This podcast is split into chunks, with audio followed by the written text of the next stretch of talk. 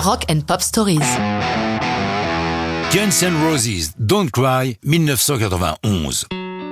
Don't Cry figure à la fois sur les albums Use Your Religion 1 et Use Your Religion 2, sortis simultanément, une idée plutôt gonflée, deux albums publiés à quelques heures d'intervalle, plutôt que de faire un double, il fallait oser.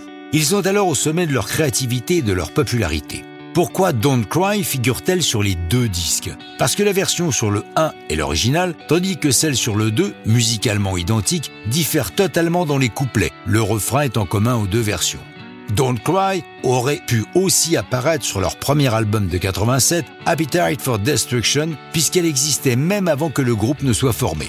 Mais leurs moyens d'enregistrement d'alors ne sont pas suffisants pour obtenir le son qu'ils veulent pour cette chanson.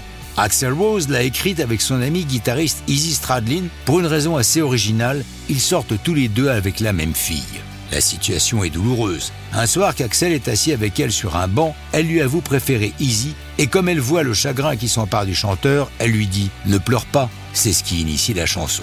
Vu l'ancienneté de sa création, Don't Cry est joué très souvent par les Guns dans leur premier concert jusqu'à ce que paraisse Appetite for Destruction. À partir de là, ils la mettent au frigo pour 4 ans, même si quelques bootlegs en circulation l'incluent. Celui qui en possède un des exemplaires, c'est Shannon Hoon, futur chanteur des Blind Melon, pote de toujours d'Axel Rose, puisqu'ils ont grandi tous deux à Lafayette dans l'Indiana. Hoon est d'ailleurs présent dans le studio lors des enregistrements des albums Use Your Religion 1 and 2 et il assure des voix sur Don't Cry ainsi que sur November Rain.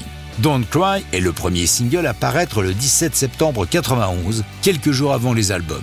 Sa sortie est accompagnée d'un clip à grand spectacle réalisé par Andy Morahan sur un scénario conçu par Axel Rose et Josh Richman, comédien, scénariste, photographe et proche du groupe pour qui il travaillera à plusieurs reprises. Lors de l'une des scènes, Slash est à bord d'une Ford Mustang avec une jolie fille. Ils se disputent et le guitariste raconte que la comédienne s'est mise à le frapper réellement. Finalement, ça c'était prévu dans le scénario, la Mustang finit dans un ravin. Autre détail, dans certaines scènes, le groupe joue sur le toit d'un building et celui qui vient chanter avec eux dans les refrains est Shannon Hood.